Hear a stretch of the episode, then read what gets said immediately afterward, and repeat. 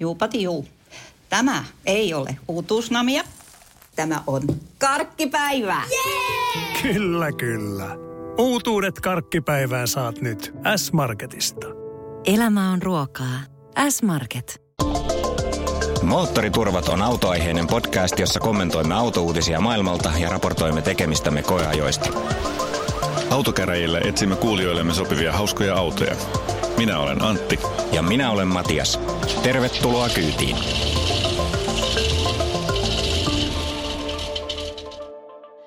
Moottoriturvat 63 podcastaan käyntiin.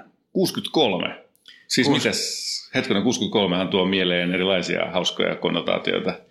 Niin, vuoden 63 autotarjonta oli itse asiassa ihan mielenkiintoista. Ähm, mulle tuli ensimmäisenä mieleen Aston Martin DB5. Siis mitä? Onko se oikeasti julkaistu vasta silloin? No näin se mun mielestä oli. Hmm. Katsotko, mulle tuli heti mieleen yllätys, yllätys, Corvette C2-generaation, eli Corvette tokan generaation legendaarinen split window, joka, joka tuota, lanseerattiin tuona vuonna. Ja heti seuraavana vuonna todettiin, että ihan liian monimutkainen otetaan pois. Joo, ähm, se on kyllä kieltämättä klassikko. Äh, sekin tota, toinen, mikä mulle tuli mieleen, Tosin täytyy kyllä myöntää, että kävin katsomassa, että olikohan se silloin niihin mm. aikoihin, että ei nyt ihan spontaanisti pystynyt sanoa, että se on niin. näin, mutta alkuperäinen Maserati Quattroportti julkistettiin kanssa. Muistetaan, se on Pitkä hassu puikula, neliovinen, okay. ää, ensimmäinen neliovinen Maserati, ensimmäinen V8 Maserati, mä luulen. Okay. Ja, ja tota, aika erikoisen näköinen auto itse asiassa nykymittapuun on to- todellinen limusiini, aivan älyttömän pitkät jotenkin ikkonepellit ja takaluukut siinä. Mutta aika siis jännä sitten kun sen laittaa ton nykyisen Catforten viereen, niin se on ihan juurilleen uskollinen siinä mielessä. Niin, ja siis kun ottaa huomioon, millainen pulla se DB5 oli, niin tämähän on ollut todella moderni tämä tota, Quattroporte verrattuna siihen, siihen tota, aika klassiseen sellaiseen No jaa, mutta mennäänkö eteenpäin? Tältä niin sanottuihin autouutisiin. Vuoden 2019 autouutisiin. Niin, niin, kyllä, kyllä. Sulla oli jotain äh, mielenkiintoisia ilmiöitä mielessä. Mielenkiintoisia ilmiöitä, joo. Mä lueskelin tuossa jotain lehdistötiedotteita ja yksi, joka pisti silmään, niin Audi ilmoitti tällaisista uudistuksesta, että heidän 2020-mallinsa rupeaa nyt Euroopassakin – juttelee liikennevalojen kanssa. Niin, tai siis kaupungin liikenteen ohjausjärjestelmien kanssa, jotka sitten vuorostaan optimoi sitä liikennettä. Ja, tota, mutta tässä tapauksessahan se ei tilaile niitä vihreitä valoja, eikö niin, vaan se vaan näyttää, että kauaksi kestää ja millä nopeudella kanssa ajaa, jotta sä pääset siihen vihreeseen. Ja siellä on kaksi featurea. Toinen on niin sanottu glossa, Aha. Eli Green Light Optimized Speed Advisory. Just. Eli se antaa sulle vinkin, että jos sä ajat näin lujaa, niin sitten niin. seuraavat valot olisi vihreät. Mutta sitten siellä on myöskin semmoinen toinen, jonka nimi oli Time to Green. Niin, niin se näyttää niin. myöskin sulle sitten, kun ne on punaiset, niin, että aivan. kuinka monta sekuntia vielä on siihen, että ne vaihtuu ne seuraavat niin. valot, jolloin sä voit sitten sen mukaan niin kuin jarrutella ja himmailla siellä. Niin, tai kun tulee... sitten kun sä oot siinä kärsimättömänä siinä valoissa ja näet, että 12 sekuntia vielä. no se voi olla, riippuu siitä, että kuin minkälainen kuski on kyseessä. että jos on sellainen kuin sinä, joka aina jarruttaa viime hetkessä ja kiihdyttää kovaa, niin sitten se toimii noin ja toisille, jotka ajaa rauhallisesti, niin kuin niin, Captain niin. Slow, niin, niin, niin ne voi sitten ennakoida. Minä olen juuri tullut kaupungin läpi mä olen täysin stirred and shaken, mutta itse asiassa liittyen tuohon DB5, kun tuota, tulin sieltä tällaista maltillista ekologista kulkuneuvoa, nimittäin sähköpotkulautaa käyttäen tänne teidän ähm, tuota, nupukivibunkkereihin, jotka, jotka aiheutti mulle sellaisen tärinän, että, että oksat pois. Tätä ei yleensä mainita missään, että ne on niinku suunniteltu tällaiseen näppärään keskustaliikkumiseen, mutta keskusta on täynnä kaikenlaisia kanttareita ja kyllä. kiviä ja rännejä ja jotain no. muita.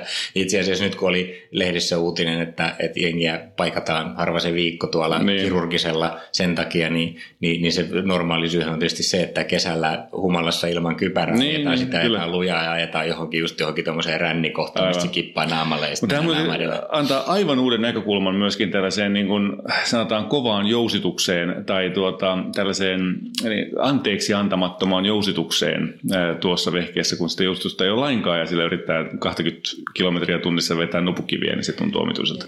Niin, se on ollut ihan hyvää kehitystä, että enää ei ole autoissa täyskumipyörät. Kyllä, mm. se on totta. Hyvä. No joo, mutta siis tällainen Audille on tulossa, ja siis näitä on Jenkeissä ollut jo, mutta Euroopassa, kun kaikki liikennevalot on erilaisia, niin se on kestänyt kauemmin, ja nytkin tämä lanseerataan vain Saksassa jossain nyt ensin, mutta ne lupaa, että heinäkuusta eteenpäin valmistettavat vuoden 2020 mallit melkein kaikki tukee tätä, jos sä sit ostat se lisävaruste, jos jonain päivänä sitten vaan niin kuin infrapuolella homma toimii. Joo. E, Tällaisia kaikki ne keksii. Toinen tuommoinen lehdistötiedote, jonka mä nyt vaan poimin tuolta liittyen lähinnä siihen, että me just koeajettiin kyseistä autoa, niin Renault Zoesta on tullut kolmannen Joo. sukupolven versio ja siinä on muutamia niitä asioita, mitä me vähän ihmeteltiin siinä Zoessa silloin, kun sitä ajettiin, niin on nyt niin kuin paikkailtu. Ensinnäkin tietysti sillä pääsee pidemmälle, mikä Joo. on niin kuin normaalia, eli siinä on 52 kilowattituntinen akku, jonka mä oon pidentänyt sitten se VLTP-matkan 390 kilometriin, niin sinne pääsee jo Ja siinä on CCS-pistoke. Se on kova juttu. Se, on, se, se tekee siitä niinku oikein sähköauton, että, että se kun Type 2 pistokkeen lisäksi, että sillä saa sit niinku sitä kakkua sinne aika paljon nopeampaa. Kyllä, ja sitten siinä oli uudistettu koko si- sisustus on laitettu niin kuin uusiksi, että siellä on paljon isommat screenit ja värimpiä materiaaleja ja semmoisia, että se on vähemmän semmoisen halvan ja muoviseoloinen. Sieltä sisältä näytti ainakin kuvissa merkittävästi kehittyneemmältä. Kyllä. Mut kyllä näitä koko ajan tulee lisää. Se, tota, mikä siinä oli sellainen hassu juttu silloin, kun me sitä koettiin, mä en muistanut sitä silloin siinä raportin yhteydessä mainita, mutta silloin tota, hauskasti toi etu- ja takajousitus ihan eri paria. Eli tota, silloin kun meni tällaiseen äh, speed bumpiin, niin tuota, mikä se on tällainen töyssy, På svenska, Mm, ainakin meillä päin. poliisi. Niin, niin tota, ää, etupää nousi, tai se jousti ja nousi sille töyssylle ihan eri tavalla kuin takapää. Et Ta, ta, etupäässä oli sellaista joustoa ja takaisin pop, pon, ponnahti vaan siihen tota, ylös. Ja se oli aika hämmentävää ja mun kesti pitkään tajuta, että mitä varten tämä tuntuu niin omituiselta. Josko ne vaikka sitten olisi sitäkin muokannut tässä näin. No, jäämme odottamaan eh, koeajon mahdollisuutta. Mutta siihen liittyen, itse samaan firmaan liittyen, siis Rellun omistamaan tota, Alppinaan. Niin tuota, Alppineen. Alppineen, tietysti Alppine, sitähän mä tarkoitin. Mm-hmm. Niin, tuota, ähm, niin, siellä oli tullut nyt joku tiukempi versio sitten. Joo, siis A110S. Joo. Ja tämä oli, kuuluu niihin autoihin, joita mä niinku oikeasti haluaisin päästä kokeilemaan. Joo. Sitä ei nyt Suomessa ole, niin se on vähän ollut vaikea järjestää, mutta jonain päivänä. Mutta siitä oli paljon alkuperäisestä A110 tuli paljon kehuja, että nyt on lähestytty auton, urheilullisen auton tekemistä oikein, eli tehty mm. kevyt auto, joka ei tarvitse ihan järjettömiä tehoja ja muuta, mutta sitten kuitenkin monet sanoo, että kyllä tämä kestäisi niinku enemmänkin Niin, tehoja kyllä, ja kyllä, muuta. joo. Ja nyt äh, Renault Alppine on sitten vastannut tähän ensimmäisen kerran tähän huutoon nostettu sen saman 1,8 litrasen turbon tehot 288 heppaan ja, ja sitten kiristetty alustaa ja, ja vaihdettu vähän komponentteja ja, ja tiukempi jousitus ja, ja niin edelleen. Ja, ja tota, Ilmeisesti kun se on tehty nimenomaan Keimania vastaan kilpailemaan, niin se on onnistunut siinä määrin hyvin, että nyt ne sitten toteaa, että eväät riittää myöskin Keiman Sään vastaan. No jotain sellaista, en tiedä mikä, mikä se nyt on, mitä nämä tarkkaan ottaen vastaa. Siis tämän hinta tuolla Ranskassa on 66 500 euroa alkaen, että mitä sillä hintaluokalla nyt sitten Porschella, Porschelta esimerkiksi saa. Mutta siis liikkuuhan tämä, kun se painaa alle 1200 kiloa, niin 4,4 sekuntia 0 100. Joo, se olisi varmasti aika... aika, aika rivakkaa menoa. Ja sitten siinä on niin laitettu nyt sitten vakiona isommat jarrut ja muuta tällaista. Ja sitten kaikki kivoja hiilikuitusomisteita ja, ja jotain oransseja, tehosteväriflavoja Joo. ja saumoja sinne ja tänne. Mutta ihan asiallisen näköinen peli, toi olisi oikeasti hauskan oloinen auto. Kyllä se pitää tänne saada Suomeen. Äh, Renault, kun ku- kuuntelet maahantuoa ja toivottavasti kuuluu samaan maahantuontiorganisaatioon sitten, kun se tänne päätyy, niin meille jonotuslippu. Hyvä, mitäs muuta?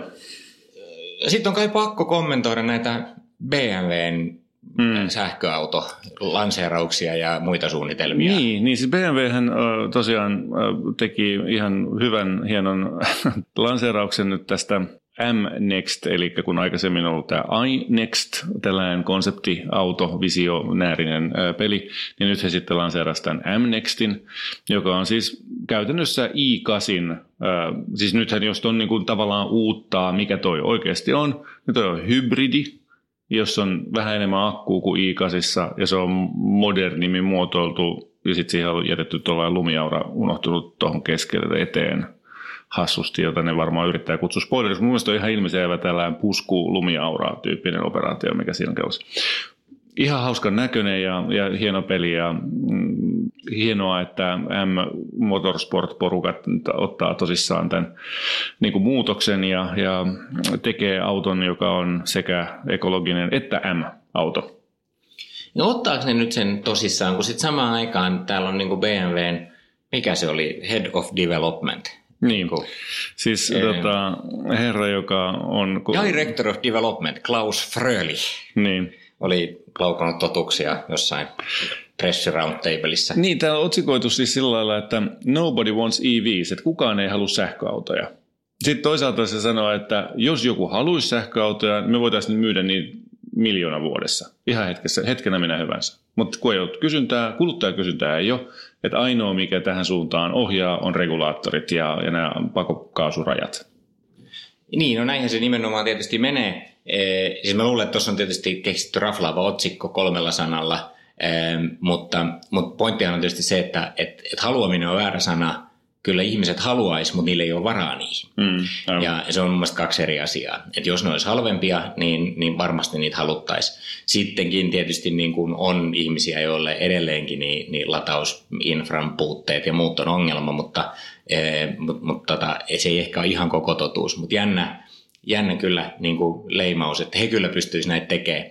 Ja sitten siellä samassa jutussa oli mainittu, että heidän, he uskoo siihen, että, että ne on itse asiassa ladattavia hybridejä, joilla pääsee pelkällä sähköllä 80 kilometriä, niin se Joo. on niin kuin se, mikä rulaa nyt seuraavat mm. vuodet. Ja tämä on minusta tosi, tosi loistava idea. Jos se on kerran sitä mieltä, niin miksei ne tee sellaista autoa? Aivan. Kun mä oon nyt viimeiset kolme vuotta, niin mä oon mm. odottanut sellaista lataushybridiä, jolla pääsisi 80 kilometriä tai 100 kilometriä, niin. koska silloin sillä oikeasti voisi ajaa kaikki arkiajot sähköllä Kyllä. ja sitten bensalla vaan, sit kun lähdetään ainakin pidemmälle matkalle jotenkin tässä on vähän sellaista, että pikkusen arrogantisti nyt sanotaan, kyllä. että niitä on relevanttia. Ja mä veikkaan kyllä, että, että siis totuus on jossain näiden kommenttien ja sitten tällaisten Tesla-keskustelupalstojen innon välillä. Niin, kyllä, kyllä. Että, että, että ei sillä BMWllä ehkä ihan niin paljon aikaa ole niin kuin tähän varustautua kuin mitä he niin kuin väittää, mm. mutta sitten toisaalta tietysti muutos on niin kuin sillä lailla hidas, että, että koska niin kuin ihmisillä on edelleenkin tämä, tämä tuska tästä, että se range ei riitä. Mm. Ja, ja siinä on mutta hän, hän ottaa siihen kantaa. That's bullshit. Niin, rahalla, rahalla saa, joo. joo, että tota, ei tämä ole mikään ongelma, että et, tota, Um, että tuota, jos haluat rangea, niin, niin sitä sitten saa niin kuin vaan akkukapasiteettia lisäämällä. Simppeliä. Mm. Brute force tällä voimalla eteenpäin. Tästä voi tietysti myös paljon miettiä sitten, että missä kohtaa se, se raja oikeasti kulkee. Mä jossain vaiheessa tätä jäin vähän miettimään, että kun on monet tuntuu niin kuin uskovan nyt että, että, että se riittää sitten se, se range, kun sähköautolla pääsee yhtä pitkälle kuin tavallisella bensatankilla pääsee. Mm. Mutta sehän ei pidä paikkaansa, koska e, bensatankin voi täyttää paris minuutissa ja niin. sitten voi taas ajaa lisää, mm. eli käytännössä sillä pääsee niin kuin loputtomasti. Kyllä. E, kun taas nykyisillä autoilla, niin se lataaminen edelleenkin kestää. Aivan. Ja sitten niihin muutamiin pikalatureihin on jono ja tappelu ja muuta, ja sä et voi niinku oikein luottaa sen varaan.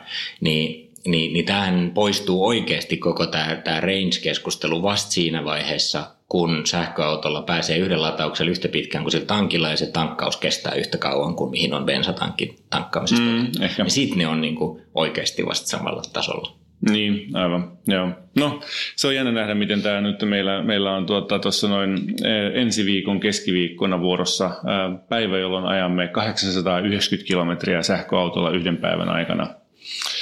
Katsotaan sitten. Siitä jäämme odottamaan raporttia sitten heti kesän jälkeen. Joo, kyllä. Hyvä. Oliko jotain muuta uutisia vai siirrytäänkö sitten muihin osioihin? No joo, siis ihan lyhyesti voisi sanoa, että, että tuota, mä olen äh, onnistunut harrastamaan autoilla. Äh, mulla on ollut onni käydä äh, korvetella ensiksi Mamas Classics tapahtumassa, äh, tarkkuusajo-tapahtumassa tuossa toukokuun lopulla.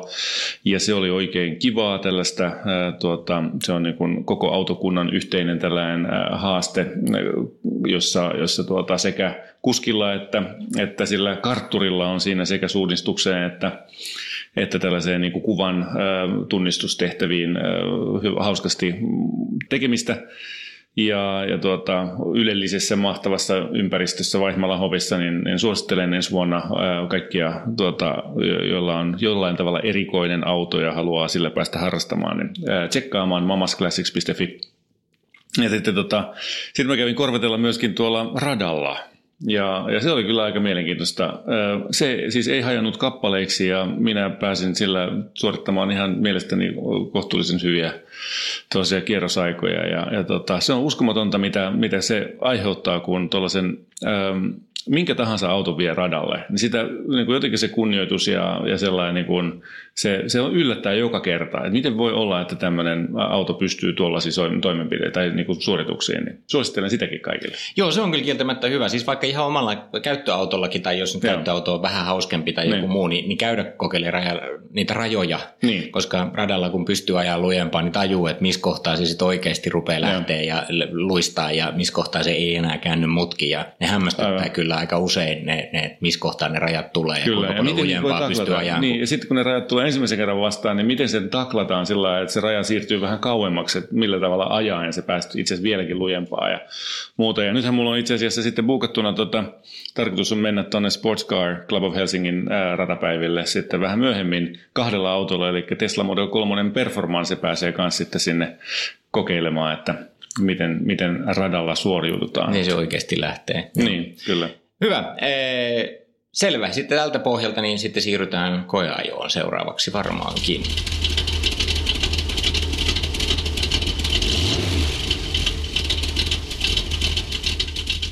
Eli meillä on koeajossa ollut Ford Mondeo.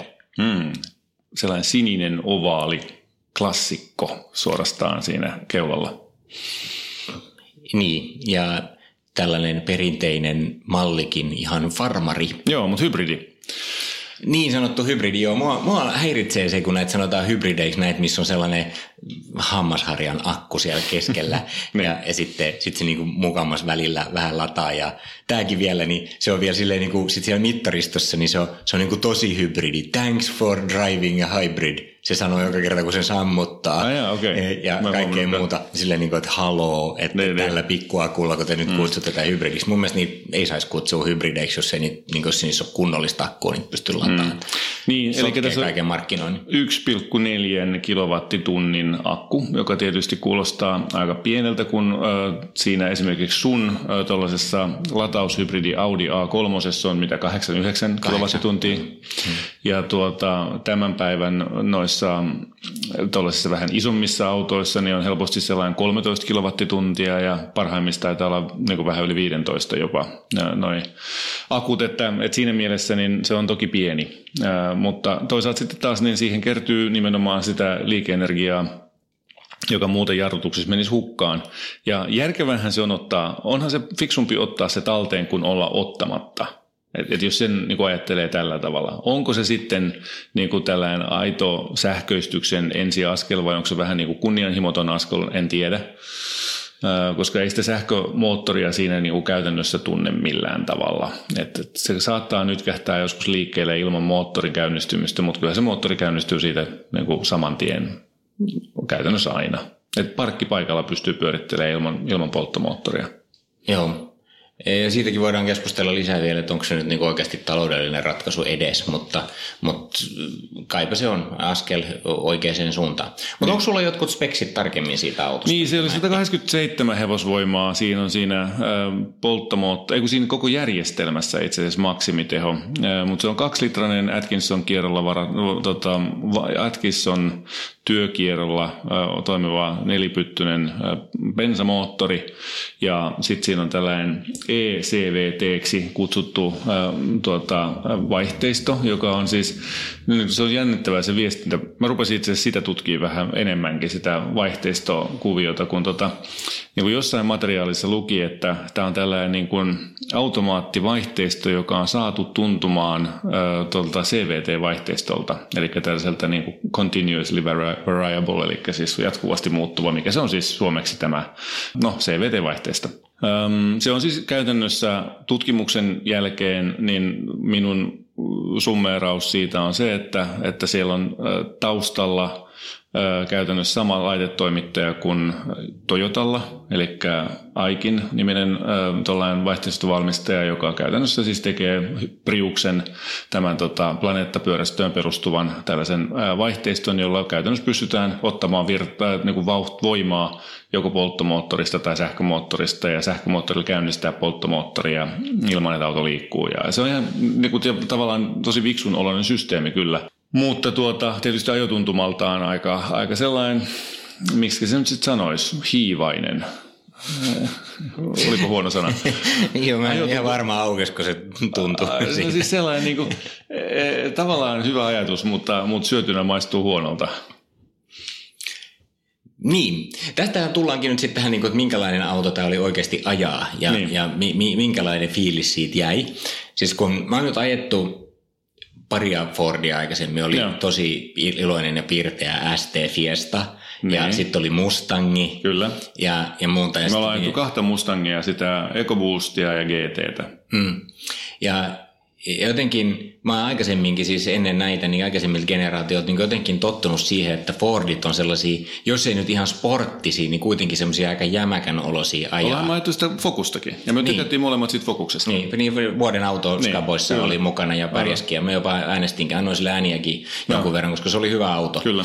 Ja, ja siis just nimenomaan sille ajettavuudeltaan semmoinen niin kuin kiva. Oh. Eh, no, mä odotin, että no okei, nyt mä saan niin kuin tämmöisen perhefarmarin, joka on sitten kuitenkin vähän samanlainen kuin... Kiva ajo, Niin, tämmöinen niin kuin, semmoinen hyvä kompromissi. Että no, se, se? Niin kuin, no ei, kun se, oli, kun se oli ihan sellaisen amerikkalaisen oloinen. Mulla oli, mä menin siihen kyytiin, lähdin ajamaan sitä, että hei, onko mä jotenkin niin kuin aikakoneella siirretty johonkin amerikkalaiseen autovuokraamoon, kun mulla tuli semmoinen vähän sama fiilis, kun tuli niistä karseista tauruksista, niin, mitä sai aina Hertziltä ennen vanhaa Amerikassa. Kyllä, niin tässä oli ihan semmoinen samanlainen, semmoinen vähän tunnottoman tuntuinen ohjaus. Ai vähän. Ja niin, ei, niin kuin, jotenkin niin kuin, sellainen kummallinen fiilis, jota ei niin kuin yhtään odottanut Fordilta näiden aikaisempien tota, semmoinen, niin kuin, Ja sitten semmoinen aivan käsittämättömän ylivoimakas keskitys siinä ratissa. Mm, että mm. et yhtäkkiä niin kuin, ajaa vähän vinoon, niin se, se niin kuin ihan väkisi yritti kammeta suoraan. Ihan niin Eikö se oli tämmöinen... se tota, leinasista? Ei ollut, kun se, on, se oli nimenomaan se, että se, Ai, se tehostus niin, niin, on sellainen, että se hakee sen, sen keski, keskipaikan niin voimakkaasti, Joo. että vaikka ajaa ilman kaistaviivoja, niin sitten mm, niin pieni kurvin. Jotenkin ihan silleen, että onko tämä, oliko tämä nyt ihan oikeasti Fordi? Mun teki niin, oikeasti kyllä, mieli pysäyttää ja mennä katsoa, että oliko niin, se sininen ovaali siellä, kun ei tuntuu, että ei tämä niin ollenkaan samanlainen. Tämähän on se maailman auto. Eli se pointti on just se, että, että käytännössä sama auto on ollut myynnissä maailmanlaajuisesti, eikö niin? Niin tota, sen takia se sitten varmaan on tällainen kompromissi, joka, joka pitäisi sopia kaikkialle ja siis ei minnekään. Niin. Ja joo, maailmanauto sopii sinällään hyvin, koska sitten oli käynyt Japanissa opiskelemassa sellaiset, että minkälaiset grafiikat siihen pitää laittaa. Kun tuli sellaisia niin. kaikkia pieniä mittareita, tirpehöörejä ja sellaisia kummallisia grafiikkaelementtejä siellä mm, räksyttiä vilkkuja ja, ja muuta. Oli sellainen olo, että tähän nyt jostain 90-luvun japanilaisesta autosta käytössä sitten taas niin miettiä, että minkälainen tämä mittariston pitää olla. Et esimerkiksi sekin, kun tämä hybridi-akkusysteemi, niin, niin se, se koko ajan pärisee siellä se semmoinen akun symboli siellä. Sen niin. sijaan, että se niinku selkeästi näyttäisi, että lataan, en mm, lataa, niin, niin, niin sitten se koko ajan pyörii siellä. Joo. Ja sitten siinä oli tämä, mikä oli tämä break coach, mikä oli mun suosikki, ja jarrutusvalmentaja, joka niin. aina näytti jokaisen jarrutuksen jälkeen, että kuinka monta prosenttia tehokkuudesta niin. sä sait talteen. Just, Nyt meni hyvin, kyllä. sadan prosentin joo, jarrutus, jee. Kyllä, mä en koskaan päässyt kuin 98. No se johtuu siitä, että sä et ole ajanut hybridiä silleen, kun mä ajan niitä. Tämä niin, taas niin. tämä Captain Slow, kato, osaa jarruttaakin. Kyllä, kyllä. Tota, Öö, joo, ja sitten siellä oli, sit oli vielä hauska, siellä oli se semmoinen, miksi sitä sanottiin, semmoinen efficiency leaves. Mm, kun laittoi niin, sen ekosysteemin, niin sitten sinne toiselle puolelle mittaristoa tuli semmoisia vihreitä lehtiä, jotka sitten lisääntyi ja lenteli pois aina niin, sen mukaan, mitä sä ajelit. Mä en koskaan oikein tajunnut, että mistä niitä tuli joo, ja kuinka joo, paljon, mutta kauhean ekologista tämä oli. Niin, kyllä. Vai oliko? Paljon se kulutus oli? No tämäpä, siinäpä se kysymys onkin, kun tota, Siis vaikka tässä oli vielä tehty niin kuin siis kaikki, siinä oli siis 16 tuuman vanteet, siinä niin, on tuossa 60 profiililla. Joo. Ja kaikki tällaisia, jotka selvästikin niin kuin kaikki viestii mm, vaan sitä, että kyllä. nyt on tämmöiseen rauhalliseen ekologiseen ajoon. Ja, ja mä kattelin sitä mittaria, joka näytti, että kuinka monta kilometriä mä oon ajanut sit niin kuin sillä sähköllä ja kuinka niin. monta on. Niin se oli itse asiassa mun ajossa, kaupunkiajossa, niin, niin yksi kolmasosa se väitti, että on ajettu sähköllä. Vai sähköavusteisesti? No, mitä se nyt näyttää siinä? Se okay. näytti, että, että EV kilometrejä okay. näin paljon, niin. niin se oli yksi kolmasosa kaikesta. Okay. Eli kaksi kolmasosaa sitten pelkällä bensalla, näin mä sen niin. tulkitsin. Ja silti se kulutti kuusi litraa satasella. Niin, niin, niin, niin siis kuluttaisiko se pelkkä bensa siis yhdeksän litraa satasella? Mm. Niin se on, tuntuu musta jotenkin ihan törkeen paljolta. Niin, aivan. En mä tiedä. Mulla siis itse asiassa, kun mä ajoin maantieajoa, niin, niin se kulutus pysyi kyllä ihan nätisti jopa alle kuudessa se oli niin kuin 5,7 litraa, suurin piirtein 5,8 sitten kun mä kokeilin, että mitä tälle tapahtuu, jos painaa kaasun pohjaan. Niin totesin, että partahan tässä kasvaa ja sitten, moottori, sitten lähtee pikkuhiljaa toi, toi kiihtyvyyskin tulemaan sieltä ja näin poispäin.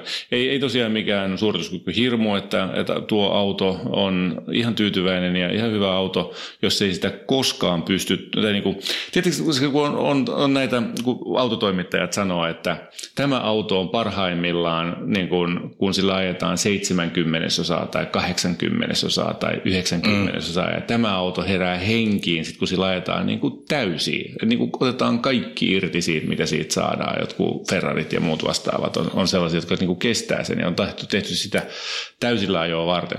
No mä sanoisin, että tällä autolla se suurin piirtein se on oikea suhde olisi niin kuin 15 pinnaa. Niin tämä on jo tämä semmoinen isoisälle sopiva, eko päälle vaan ja rauhalliseen ajoon. Kyllä, joo, se on nimenomaan näin, että tota... Siellä oli vielä sitten semmoinen L-asento, niin, low. Selvisikö sulle se, että mikä se halusi olla? no, siis vaihteistossa, jos joku niin. ei. niin tota, äh, siis se on joku semmoinen, että se ottaa niinku voimakkaammat moottorijarrutukset. Ja... ja sen lisäksi nostaa kierrokset niin kuin kolme ja puolen tonnin hujakoille, no niin kuin korvakuulon perusteella. Siis sehän ei koskaan laskenut ne kierrokset alle kolme ja puolen tuhannen, kun sillä ajoi sillä L joka teki siitä täysin käyttökelvottoman, koska se moottorin ääni on niin voimakas siinä, että... Tota... No se täytyy olla jotenkin niin kuin siis Jyrkki Alamäkiin ajateltu tai johonkin tällaiseen, että sä voit sillä mm. sitten niin kuin jarrutella voimakkaammin, kun sä ajat jossain alpeilla. En tiedä, mutta siis se oli aivan, aivan käsittämätön äh, ominaisuus siinä. Joo, mä, mä, mä että no niin, hyvä, täältä löytyy tämä sporttivaihe. sporttivaihe. Sitten mä olin niin vaihtelevaa ajoa. Sitten tuli, että no, eh, täh, Joo, ei, ei tästä, sportti puuttuu tästä Joo, autosta. Siinä oli jopa alamäki hidastin Aha. siinä, ja tota, mikä oli täysin taas er, ergonomisesti älyttömästi laitettu se nappi siihen vaihteen valitsimeen just siihen kohtaan, mistä normaalisti painaisit nappia, kun sä laitat pakin päälle. Ai se oli niin, sellainen Joo, siinä. sitten siinä ilmestyy tätä ruutu. Joo, itse asiassa mä huomasin, kyllä mä muistan, joo, kyllä kyllä. Se aivan joo, jotenkin kyllä. käsittämättömässä paikassa joo. nappi, enkä mä tiedä, mihin sitä alamäki hidastin olisi tarvittu. Mutta ei siinä siis, tota, jos nyt ajattelee, että e, vaikka tämä ei mun mielestä niin kuin, auton ollut kovin mielenkiintoinen, eikä edes kovin kaunis, jotenkin mun mm. mielestä niin kuin, siinä on liian pitkä peräylitys ja niin. se jotenkin ei ole niin kuin, tasapainoinen se muotoilukaan. Mutta tota, mut siinä on tietysti siis hyvät tilat. Niinkö? Ja silloin kun ajelee niin, silleen niin, rauhassa. Missä kohdassa siellä on hyvät tilat? No joka paikassa ei mun ole. mielestä, kun se on ei iso ole. auto. Ei ole. Ei ole. Katsoit se takaluukkuun. No joo, siellä oli vähän hassun korkealla se Ai vähän hassun korkealla. tavaratila lattia. No niin, kyllä. Joo, eihän sinne mahu edes vanhan muasta kaljakoria, niin kuin tota, pulloa, kaljapulloa pystyy sinne tota, sen peitteen. No mulla on pieni auto, niin mun mielestä se näytti isolta. Eikä, mm. se, siis syvähän se on, mutta siis aivan järkyttävää. Siis mitä 15 senttiä varmaan niin kuin korotettu se, tai ainakin vähintään yli, siis yli 10 senttiä korotettu se pohja sen akun takia, sen 1,4 mm. kilowattisen, kilowattituntisen akun takia. Joo, kieltämättä. Tai sitten siellä on joku semmoinen huumeiden kuljetus no säiliö siinä, siellä. Siinä on. Mm. Sitten sen, niin kuin sen peräpuolella on sitten sellaista säilytystilaa, johon voi laittaa jotain, mä tiedän miten, mutta jotain työkaluja siellä vissi oli. Mutta tota, Siis hyvät tilat, totta kai. Erittäin mm. hyvät tilat edessä ja siellä takana. Ja, ja sitten siinä on, siinähän on ihan hyvät varusteet ja hyvät penkit, hintaan. Hyvät niin penkit, kuin... kyllä kyllä, ehdottomasti. Toi, mutta mä halusin nyt tämän, tämän tavaratilan vaan tuoda esille, että, että tuota, se ei kyllä ollut mun mielestä niin kuin enää tätä päivää, että, että tuollaiseen autoon, niin kuin, kun tässä nyt olisi ollut aikaa, jos ajattelee, koska nämä hybridivehkeet on ruvennut tulemaan markkinoille, että vaikka suunnittelee sellaisen systeemin, että se ei enää nostaisi sitä perä, niin kuin lattiatilaa noin valtava. Joo, kyllä on kokonaan, kun nyt luulisi, että se menee jonnekin sinne alustaan piiloon, jos olisi vähän käytetty huomioon siellä. Penkeistä, kun sä sanoit, niin oli jo oikein toimivat ihan hyvää ajo osaa ja kaikkea muuta. Takapenkkimielipide, niin mm. valittiin epämukavista niskatuista takapenkillä. Ah, okay. Ja niitä jotenkin, mutta se riippuu tietysti lapsen koosta, että, mutta se jotenkin sitä ei voinut säätää ja se tuli vähän niin kuin liian ulos sieltä. Jotenkin. varmaan voi olla aikuisille ihan hyvä tai vähän isommille. Yksi feature, mistä mä tykkäsin, että ei mene liiaksi haukkumiseksi, niin, niin tota, kun on tämmöinen avaimeton järjestelmä, niin. Niin, niin se on hyvä, kun sen saa jokaisesta oven kahvasta Joo, auki. Kyllä, jo. Takaovi riittää, kun sä tuut esimerkiksi kamojen mm, kanssa, haluat heittää takapenkille jotain, niin sä voit ottaa siitä takaovesta kiinni ja sitten se auto ovet aukeaa, eikä tarvitse tehdä niin kuin aika monissa autoissa yllättäen tarvii, että sä avaat ensin niin kuin kyllä, etuoven tuoven, kahvasta niin, lukituksen ja sitten vasta sen mm. takaoven, niin sitten mm. pääsee. Ja vastaavasti se saa kiinni sit siitä ovesta, Joo, jonka sä oot viimeksi sulkenut. Joo. Näin pitäisi olla kaikissa autoissa. Kyllä. Hyvä Ford. Joo.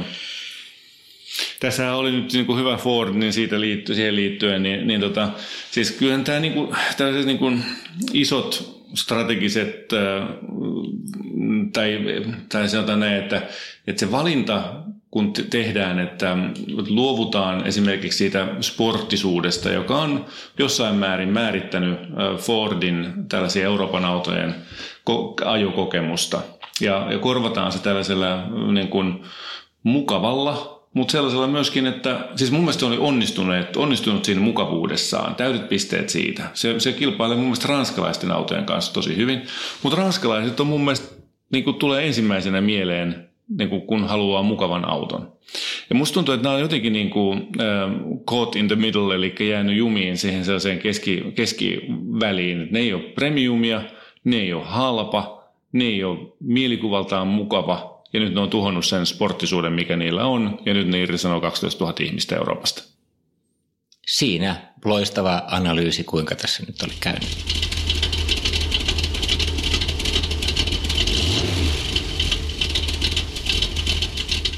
Moottoriturvilla on nyt ilo käydä tällainen poikkeuksellinen autokäräjäkeissi läpi, jossa, jossa tuota, on niin kuin Suomen mittakaavassa aika äh, hurja, hurja tuota, määrä varallisuutta käytettävissä ja saadaan tästä varmasti ihan mielenkiintoinen keskustelu. Aloitetaan tämä poikkeuksellisesti sillä tavalla, että, että kerrotaan millainen Timon äh, harrasteautohistoria on. Ja tuota, kyseessä on tosiaan tällainen äh, alle 50 äijä, joka on, on ollut tässä taudissa pitkään. Ja hänen ensimmäinen harrasteauto oli tällainen Porsche 911 vuosimallia 71 mallia Targa. Ja tuota, hän osti sen uh, unelma-autonsa, kun, kun tuota, työnantaja meni pörssiin, niin hän sai siitä sitten sopivasti pikkasen tota, hilloa. Ja, ja tuota, se oli uh, sitten vähän tällainen vähemmän uh, niin kuin hyvä yksilö, jossa, jossa meni kymmeniä tuhansia markkoja uh, sen uh, ajokunnossa pitämiseen. Ja Tuota, se oli aika sellainen niin kuin rasittava kokemus, jonka takia hän päätti ostaa tällaisen ralli-eskortin vuosimallia 71, josta tuota, oli tarkoitus tehdä tosiaan tällainen ihan kunnon niin kuin, auto, kilpailuauto ilmeisestikin. Ja se, sitä ei oikein saatu koskaan kauhean hyvin käymään, joten se sitten meni kuitenkin kiertoon. Joo, ja sitten oli jännittävä tällainen tota, vuoden 63 mallinen Vauxhall Velox Joo. siinä välissä. Tosi siinä liittyy tällainen historiallinen tarina, että et, et hänen vanhemmillaan oli sellainen, kun hän on syntynyt. Niin just, on, se on ensimmäinen joo. auto, missä hän on ikinä ollut, mm. niin sitten hän osti sen ja se halusi siitä ottaa valokuvia ja sitten se pistettiin digijakoon eteenpäin. eteenpäin. Sitten siirryttiin takaisin Porscheen. Niin. Sitten tuli V8 Porsche, eli, eli tota, 928 ja jälleen kerran niin halvalla ilmeisesti ostettu niukalla budjetilla ja taas tuli tämmöinen basket case ja rahaa paloja, vähän kilometrejä ja erityisesti automaattilaatikon kanssa oli ongelmia. Sitten lähti ulkomaille ja pisti sen menemään sitten taas. Ja osti sieltä Porschen, yllätys, 911 sen öö, ja tuota, tuollaisen öö, Carrera tavallisen karjan, ei S. Ja tuota, silloin oli siinä tällä Carnival-niminen pakoputkisto, joka teki kuulemma moottoritien luiskista ajelun, ajelun mukaan hupaisaksi. Kunnes sitten totesi, että haluaa mieluummin harrastaa näitä asioita tuolla, tai nopeita autoja, autorada, tai rada, rata-ajossa, ja osti sitten tällaisen Caterham-tyyppisen Westfieldin. Eli kyllä tämä niin aika sellainen niin vakava autotapaus kyllä on. Kyllä siis ihminen, jolla on ollut niin Caterham tai jotain muuta, niin, niin, niin voi niin. Niin suoraan luokitella aika vakavaksi autohulluksi. Kyllä.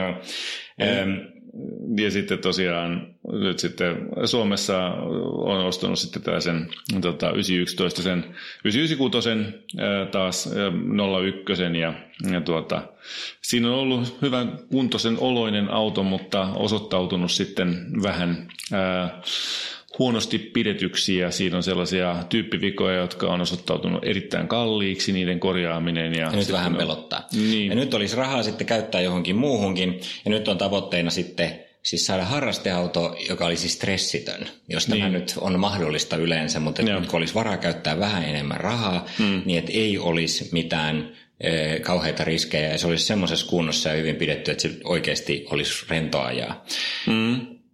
Tämä on niin tämä peru, Hänellä on halu omistaa mielenkiintoinen harrasteauto, joka herättää keskustelua ja hän haluaisi, että se olisi avoauto. Niin, ainakin jossain määrin selvästikin oli sanottu, että on ikävä avonaista kattoa.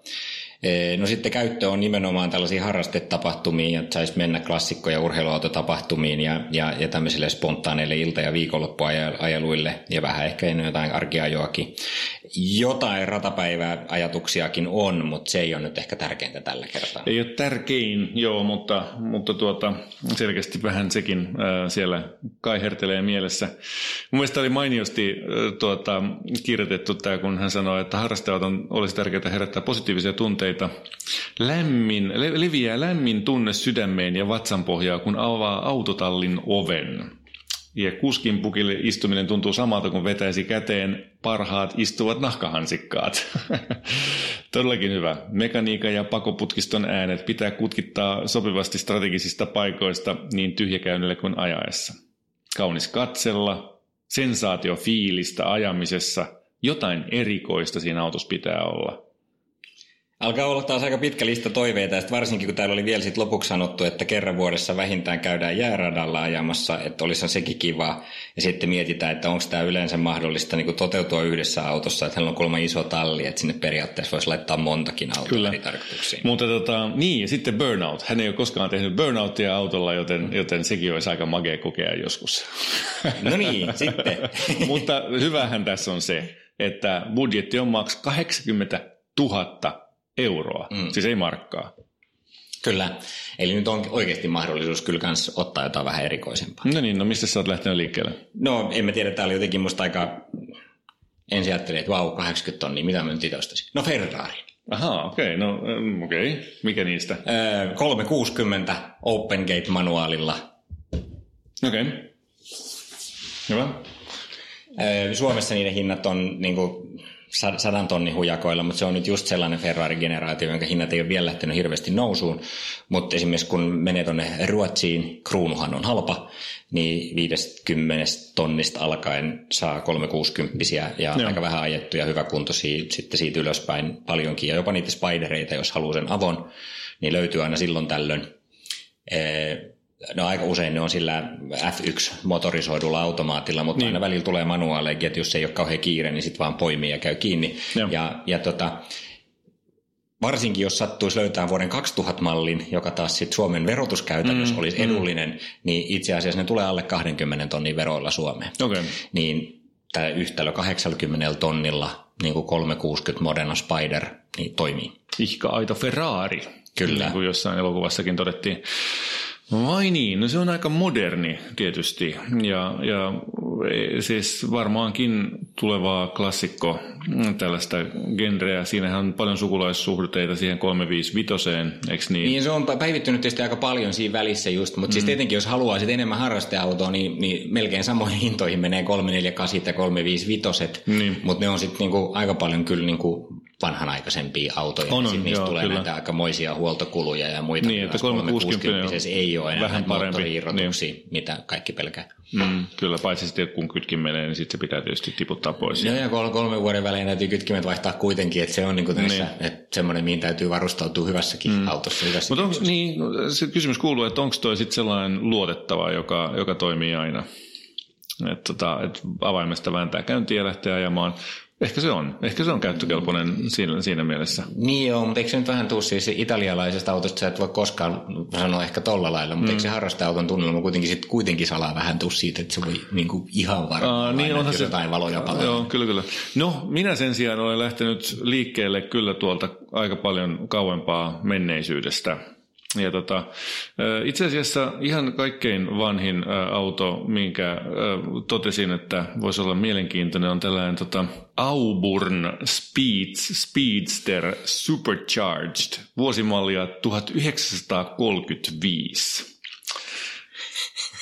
Okei, okay. tämä on nyt se luotettava harrasteauto vai? joo, joo, täysin läpikäyty moneen kertaan. Kyllä. No joo, okei. Okay. Auburnit tekivät tällaisia hienoja tota, Bentleyn kaltaisia vehkeitä, jotka oli kauniita, tällaisia pitkänokkasia, upeita 30-luvulle tyypillisiä, jossa sitten tuosta konepellin kyljestä tuli tällaiset komeat niin pakoputket ulos ja, ja siinä on tosi hienot lokasuojat ja tämä on niin, kuin niin upean näköinen auto ja vaan voi. Tuolta Saksan maalta tällainenkin saattaisi löytyä. Tota, okei, en lähde tätä nyt suosittelemaan, koska tämä ei täytä burnout-kriteeriä. Tota, ja se voi olla muutenkin vähän ehkä työllä ylläpitää, mutta että, tulipahan tällaisiakin selailtua, kun kerran oli tota, tilaus. Joo. Ja toi jännä toi, siis, toi rata-autohomma, tässä niin miettii jotain sellaista, mikä olisi oikeasti, niin mä heti rupesin miettimään, että tämmöiset Caterhamit ja muuthan olisi tosi siistejä, kun kerrankin olisi rahaa laittaa. Mutta sitten myös ajattelin, että kun hänellä on jo ollut tällainen mm. ja, ja, se on niin kuin se homma on kokeiltu, niin, niin, se ei oikein toimi. Tai siinä kohtaa tuli sitten sellainen olo, että se ei ole sitten kuitenkaan se, millä lähdetään niille viikonloppuajalle, että sitten pitäisi ostaa niin kruisailuauto erikseen ja rata-auto. Niin, kyllä, kyllä. Ja se taas vesittää musta vähän sen kivan idean, että nyt olisi mm. kerrankin rahaa käyttää niin kuin vähän kalliimpaan kunnolliseen budjettiin. Että sitten sä jaat sen budjetin, niin sitten sä saat taas kaksi vähän sellaista niin kuin kompromissiautoa. Niin, aivan. Ja mä mietin siellä, että joku semmoinen Aston Martin DP7 Volante niin, ja sitten sit joku, joku rata-auto siihen viereen, niin mm, olisi ihan hyvä tämmöinen kyllä, kombo. Niin mutta jotenkin eikä sitten kuitenkin all in, vaan niin, kyllä mä oon samaa. Mä oon, mä oon mennyt nyt yhden, yhden auton logiikalla. Ja sitten niin kuin, kyllä se niin kuin, siinä, missä toi Auburn olisi sellainen niin kuin lämmin tunne ja sykähdyttävä ja todellinen niin kuin tapahtuma ajaa sellaisella vehkeellä, niin kyllä mä sitten niin kuin aika nopeasti kuitenkin päädyin äh, muutama kymmenen vuoden, vuotta eteenpäin ja äh, Jaguar E-tyyppiin ja sieltä se eka ja se puolestoista generaatio, niin niitä kutosmoottorilla olevia vehkeitä, niin, niin tota, niitä saa tuohon hintaan. Ja, mutta se on muuten ihan hyvä, mutta sitten se oli joka päivä, kun sä ajat sille, niin se on harmittaa se, kun se ei ole se V12. Ei, kun se on parempi, että se ei ole se V12. V12 saa paljon halvemmalla. Niitä on kyllä. Mutta se kutoskonehan sitten kansi ottaa, kun ne V12 se tuli vasta sit vähän myöhemmin ja sitten se alkoi olla jo pilalla se ulkonäkö. Ja, kyllä mä niin kun nimenomaan sieltä alkupäästä, ei ihan ensimmäisiä vuosia, mutta sieltä niin kun, se just se puolestoista, kun se sanoi, että ennen sitä kakkosgeneraatiota, niin, niin oli mun mielestä hyvät, siellä oli jarruja paranneltu ja siinä oli monta juttua paranneltu siitä ekasta generaatiosta ja, ja se oli silti niin kuin pilaamattoman näköinen. Ja niitä löytyy sekä avona ja, ja muuta ja siinä olisi kyllä sykähdyttävä auto, ihan se, varmasti. Se on kaunis tietysti. Et, et jos haluaa niin kuin sellaista, joka on, ja silloin kuitenkin niin kuin kilpa-auto taustaa ja silloin on tehty vaikka minkälaisia temppuja tässä vuosikymmenten varrella ja se on persoonallinen auto ajaa. En ole itse kyllä sitä päässyt ajamaan, mutta, mutta varmasti ihan mielenkiintoinen peli. Ja, tota, jos Enzo Ferrari on sanonut, että se on kaunis, niin kuin maailman kaunein auto, niin, niin kyllä, se, kyllä se varmaan on. Joo. Ei, no siis se on hieno auto, ei siinä mitään. Mun ajatus lähti laukkaa jotenkin niin ihan toiseen suuntaan. Mä jotenkin tartun siihen niin luotettavuus ja huolettomuus. Niin, meinaat sä, että tällainen joku 60-luvun englantilainen, tota, se, niin kuin niiden autojen sähköt ei ole niin kuin kaikkein no. parhaimpia vai häh? en mä nyt tiedä, mutta voikin olla semmoinen pieni epäilys. Kyllä, kyllä, joo. Ei, näin on. Ja tämähän on niin kuin se ongelma näissä, että olisi mikä tahansa, vaikka se olisi kuinka hyvä ja hieno ja vanha ja laitettu ja jotain muuta, mm. niin, niin ne on kuitenkin siltä ja ne autot ei ole ollut samalla luotettavia. Että jos sä oikeasti haluat sellaisen, joka aina lähtee käyntiin, niin sitten olisi pakko ottaa uudempi. Niin. Ja mä mietin sitä nyt ihan oikeasti, että kun täällä oli nyt Mm. tämmöinen Timon Porsche-tausta kävi. Niin niin, siellä niin. on yritetty ostaa niitä Porscheja monta kertaa ja pari on mennyt niin kuin tosi huonosti ja sitten mm. tämä nykyinen on niin kuin aika okei, mutta mm. mut ei kuin yhtään sellaista, että, niin kuin, että vau, wow, tämä oli nyt hyvä yksilö. Niin, niin miksei nyt kerrankin menisi sitten ja ostaisi 80 tonnin niin kuin kunnollisen Porsche. Et se ei ole nyt sitten enää vanha, mutta harrasteauton määritelmästä voidaan sitten keskustella, mutta 997 targa. Mm. Tai 997 Turbokin voisi löytyä, mutta Targa nyt sopisi tähän avojuttuun ja siellä oli se alkuperäinen ensimmäinen oli Targa, niin se olisi niinku tavallaan hauska ottaa niinku luotettava, kunnollinen, mm. vähän ajettu, toimiva, niinku mahtava ajaa, kaikin puoli hyvä. Tämä vähän keskusteluhan lähti siis siitä liikkeelle, että hän on huomannut, että se hänen ensimmäinen autonsa, se 911 Targa vuosimalli 71, on myynnissä täysin läpikäytynä hintaa 80 tonnia. Ja mä olin sitä mieltä, että mitä jos keksittäisiin jotain muuta? Mm. Okei, okay. jees. Mutta mun mielestä se voisi niinku olla, tai sitten itse asiassa joku muu tämmöinen ihan oikeasti uudempi hauska auto. Ja mä mietin just niitä jäärata-ajoja ja kaikkia muita, että, niinku, miten nämä kaikki saisi sinne, niin, että Audi R8. No tulihan se sieltä. No se oli semmoinen, mitä mä itse ostaisin, jos mulla olisi 80 000 euroa. No mä tiesin sen. Mm-hmm. Mä, sen takia mä ku, vähän tota tässä seurailin tätä, ää, tai katsoin, että onko se mahdollinen. On. Sieltä on. 4.2. Ei itse asiassa 4.2, eli kun ottaa se vähän vanhemman mallin sieltä jostain 2005-2007 välistä, niin, niin itse asiassa autoverot tuolla maahin tuollissa tuonnissakin, niin, niin on siis reilusti alle 20 tonnia. Joo, eli 60 tonnilla kun ostaa hyvän yksilön Saksasta, ja tuota, sen sitten äh, tullaan tänne näin alle 20 tonnilla, niin, niin se on täysin tehtävissä. Ja se on 400 jotain 20-30 hevosvoimaa se teho siinä, ja se on RS4 napattu moottori. Ja siinä on aivan mahtava manuaalivaihteisto. Niin, Sitä on kaikki kehunut. Ah. Niin, kyllä. Niin, niin manuaali on paljon vähemmän, siinäkin siinä on niitä robottivaihteistoja mm, useimmiten, mutta jos nyt taas malttaa hetken sanoa, että pistää speksin ja hälytykset päälle, että mm. sitten kun tulee no mä tosiaan niin kuin, mä tiesin, että se tuut tänne ehdotuksen kanssa, tai vaikka en tiennytkään, mutta arvasin. Niin, niin mä sitten eilen illalla tuossa tsiikailin äh, YouTubesta äh, videon, jossa amerikkalainen mies, joka oli 5000 kilometriä sitten ostanut tällaisen äh, Audi R8, ja silloin niin kuin, se otti siitä sitten videon, ja, ja se oli esittänyt itselleen kysymyksen, että, että onko tämän ylläpito kallista. Ja sitten se, oli, niin kuin se vastasi siihen, että ei ole. Että on huippuluotettava, erinomainen auto, joka toimii rokkaa aina. Että no öljy se syö kyllä aika paljon tietysti, mutta et sen kuuluukin syödä, että se on ihan normaalia, että nytkin lisään tässä litran, että olenhan tässä jo 3000 kilometriä ajanutkin. Okei, okay, no hyvä, joo. Ja niin, ja sitten tota, tietysti, tietysti täytyy muistaa, että kun tämä on tämä FSI-moottori, jossa, jossa tätä hiiltä tai siis tätä tällaista tuhkaa, mitä se nyt on töhnää, kertyy siihen... Imu, Nokea. Nokea, Nokea justiinsa. Nokea kertyy siihen ventti, imuventtiilien ylälaitaan, ja niitähän täytyy sitten aina välillä hiekka puhaltaa, että, tai siis tota, jollain, mikä pähkinänkuorella puhaltaa puhtaaksi sitten. Ja, et, et sen tietysti on aina, aina niin väliä, se maksaa sitten joku muutaman tai pari, pari tuhatta. Ja, ja sitten tietysti onhan tässä sitten se, että kun se on se Magna Ride, niin nehän feilaa kaikki. Et, et jos, sulla, jos sulla on sellainen yksilö, jossa on se Magna Ride, niin se on sitten 1800 euroa tai taalaa per kulma, kun se vaihdetaan se iskari sieltä. Mutta toki se voit ostaa niin kuin sitten tästä aftermarket coiloverit siihen sitten, jotka, jotka sitten on halvemmat ja sitten on niin kuin sitten vaan menetät sen Magna Ridein siitä. Joo, mistä Magnetic Ride ei mun mielestä tarvitsisi siihen ollenkaan. Niin, niin sitten tota, Öö, niin, ja moottorihan tässä on hyvä, eikä se tarvitse ottaa pois, paitsi tietysti kun se kytkin menee, ja sehän menee. Niin, niin tota, mutta se lopputulos hänen yhteenvetonsa oli, että, että tämä on muuten tosi hyvä. Ja se oli sitä mieltä, että, että, että, että joo, ei tässä ole mitään. Että, ja no, niin, by the way, sitten oli vielä sitten se, kaikista hupaisin oli se, että, että niin, näissähän menee kaikessa myöskin tämä säännöllisin väliajoin tämä tota, ilmastointilaite. Että se kompura menee syköksi, aina niin kuin, ö, muutaman kymmenen tuhannen kilometrin välein, ja by the way, siinäkin pitää ottaa moottori irti, ja se on aina se kolme neljä tonnia sitten se vaihto. Paitsi, että siihen on olemassa kuulemma jobbareilla halvempi tapa, jos sä löydät se jobbari, joka sen osaa, niin sen pystyy ottaa myöskin sieltä niin kuin toista kautta jotenkin pois. No, mutta tämähän on loistava juttu, koska mä olin luullissani, että tämä on niin kuin aivan liian kliininen ja tylsä auto, mutta nyt se muuttuu harrasteautoksi just. Niin, niin, kyllä, kyllä, joo. Niin, että sua siellä vetellä täällä. Sitten kun tota, Mä olin tuolla klassikkokategorioissa kuitenkin vielä ja mä ajattelin, että, että no miten olisi sellainen tota, hybridi? Joo. Ja tarkoitan tietysti sellaista hybridiä, jossa on äh, eurooppalainen ulkokuori ja amerikkalainen sydän. Okei. Okay risteytystyyppinen auto, jossa on tällainen elegantit ja tyylikkäät linjat ja, ja sitten sellainen yksinkertainen ja aina pomminvarma amerikkalainen V8 siellä sisällä. Eikö se ole aika hyvä kombo? Voisi se olla. Ja näitähän on aika paljon. Tota, Sunbeam Tiger. Tota, jos nyt jätetään se AC Cobra sieltä pois, mutta Sunbeam Tiger. Mä odotin koko ajan, että sä ehdotat Cobraa. Ihan, mulla oli, oli ihan varma. Että niin, se no mä jätin sen nyt pois. Joo. Öm, se, olisi, se olisi yksi tällainen helppo klassikko, ei hirveän sykähdyttävän näköinen ehkä. Se näyttää jotenkin nopealla vilkaisulla mulla aina. Mä pitää katsoa kaksi kertaa, että oliko tuo joku triumppi vai mikä toi nyt oli.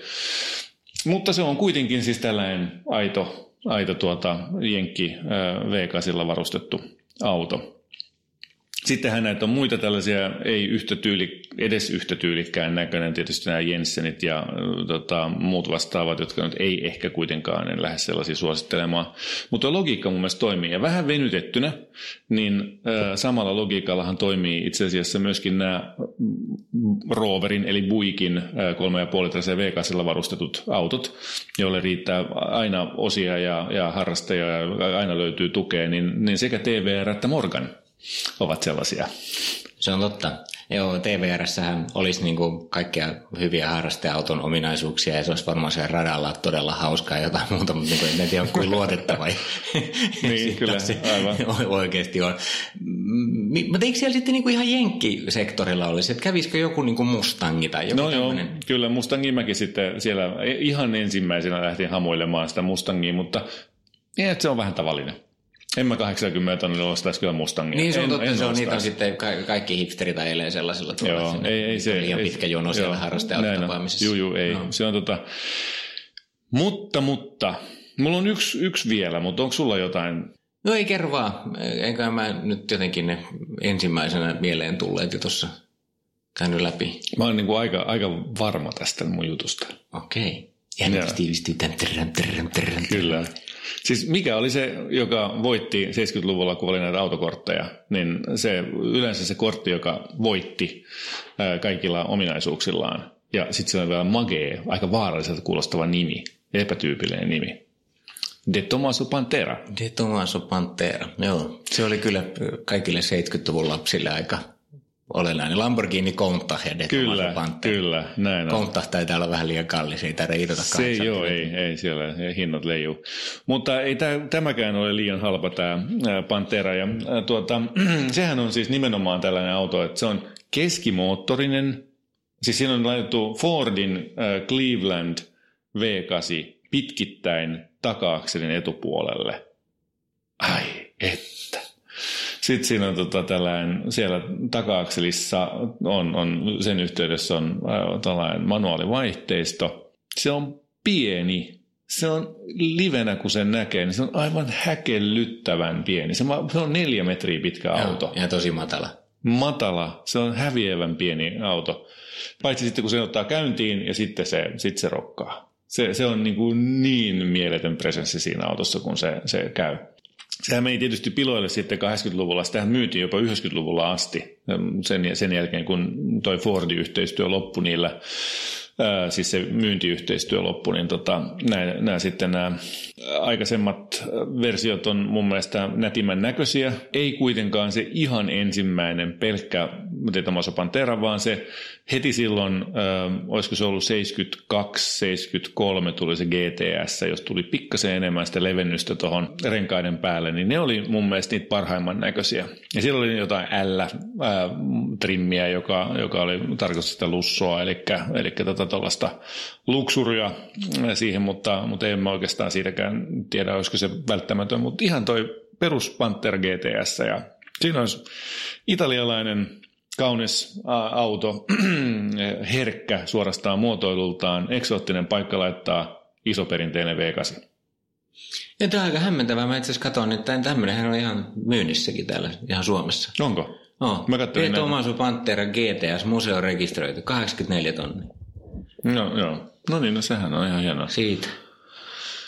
En tiedä edelleenkään, kuinka siis harrasteautona luotettava tällainen on, mulla ei mitään käsitystä, kuinka paljon laittoa tuollaisessa on. Ja, mutta mm. se on tietysti, siis jos mennään tuohon vanhaan teknologiaan, niin siinä on se hyvä puoli, että ne moottorit on sellaisia, että kun avaakaan luukun, niin ymmärtää, niin kuin, että miten kyllä. toi toimii ja niin, näkee, niin, niin kuin, missä kyllä. ne osat on. Ja, ja sille pystyy jopa ehkä itse tekemään jotain niin kyllä. tallissa. Että, että kun menee näihin uudempiin, niin, niin sitten se on niin kuin täysin toivotonta se, se itse korjaaminen, että sit se on pajalla. Kyllä, to, to, tosiaan täällä on tällainen 74 ähm, myynnissä näköjään Suomessakin. Ja, ja tuota, DTP 74. Kyllä, Rekisteri. se on muuten itse asiassa saattaisi toimia noin niin rekisterinumero, rekisterinäkin aika hyvin, jos sattuu olemaan noilta vuosilta. Ää, niin, kun mä luulen, että nimenomaan on rekisterinumero DTP74. Niin, kun mä tarkoitan, että, että jos se herrakin on vielä samalta vuodelta. Niin, aivan, kyllä, kyllä. Niin, se olisi tietysti hienoa, jos se sattuisi niin kuin silleen menemään, että olisi niin kuin yhtä vanha auto kuin mm, se on. Joo. Museo no. rekisteröity kuskikin. ei, ei sentään vielä. Eikö se tarkoita sitä, että on eläkkeellä? Tota, no niin, mutta, mutta tällaista mä nyt ehdottaisin. Tämä oli se mun logiikka. Mm. Ja, ja tota, mun mielestä niin kuin se R8 on, on, on sitten se pelkurin valinta, jos ei muuta. Niin, no niin, tässä niitä on, siis vaihtoehdothan on hyvin erilaisia, mutta, niin. mutta tämä on nyt just siitä, että mikä on sitten se, se oma käsitys siitä, että mikä on niinku riittävän hauska ja erikoinen ja, ja riittävän harrasteauto versus sitten tämä, että kuinka luotettava ja, ja helppoa sen pitää olla tähän skaalaan joutuu kyllä sitten mm. ostaja itse ottamaan kantaa, koska siinä on niin, että, jos sä haluat sen, että se on oikeasti varmaa ja luotettavaa, niin sitten se ei enää ole niin kuin kauhean erikoinen ja, ja, niin, ja hassu. Se, kyllä. Ja, ja se ei tunnu ehkä niin harrasteautolta, mm. se on sitten se hinta, minkä sä maksat siitä. Kyllä. Sitten jos sä menet sinne vanhoihin, niin vaikka se olisi kuinka laitettu, niin niissä on aina jotain. Aina jotain, kyllä. Siitä, siitä ei pääse yli eikä ympäri ja se on sitten osa sitä harrastusta, mutta... mutta tota... Niin, että sori nyt vaan Timo, tässä ei tule nyt semmoista selkeää ratkaisua, sinne joudut katsomaan peiliin ja, ja tutkimaan sisimmässäsi, että mitä nyt ihan oikeasti sitten haluat, mutta toivottavasti jotain virikkeitä. Mutta kerrohan sitten, kun tiedät, että äh, mihin päädyt ja, ja tuota, tietysti ihan mielellään äh, moottoriturvatkin voi suorittaa tässä koeajon. Niin, näistä, tämä on, tuota... ilmainen palvelu, mutta Kyllä. hintana on se, että me joudutaan koeajamaan se Okei, olisikohan se tämä kevät pikkuhiljaa niin kuin kasassa? Tämä oli tämä jakso ja, ja kiitämme kuulijoita. Tosiaan kevät 2019 moottoriturpin osalta päättyy tähän. Me lähdetään kesälomille. Pysykää Radio Plane Bauerin kanavilla Joo. Ja, ja kuunnelkaa vaikka vanhoja jaksoja Spotifysta. Hmm. Me palataan asiaan sitten alkusyksystä tai loppukesästä emme ihan tarkkaan vielä lupaa nyt mitään, kun ei tiedä, miten toi kesä lähtee viemään, minkälaisille kesäautoretkille lähdetään, mutta veikkaisin elokuuta. Joo, ja sitten tota, sellainen juttu, että meillä on tullut nyt pari kappaletta tällaisia äm, autokäräjäkeissejä. Kiitos niistä. Lisää otetaan vastaan. Ole hyvä, lähetä kuvaustilanteestasi osoitteeseen autokarajat at niin me siitä otetaan ö, olennaiset osat ja jutellaan sulle sopiva auto. Joo, ja kuten aina, niin, niin palautetta saa mielellään muutenkin antaa. On tosi hauska kuulla, että mistä te tykkäätte ja ketkä kuuntelee ja, ja niin poispäin. Ja jos tykkäätte, niin, niin kertokaa nyt kaikille, että saadaan edelleen kasvamaan kuulijaluvut. Juupati juu. Tämä ei ole uutuusnamia Tämä on karkkipäivä! Yeah! Kyllä, kyllä. Uutuudet karkkipäivään saat nyt S-Marketista. Elämä on ruokaa. S-Market.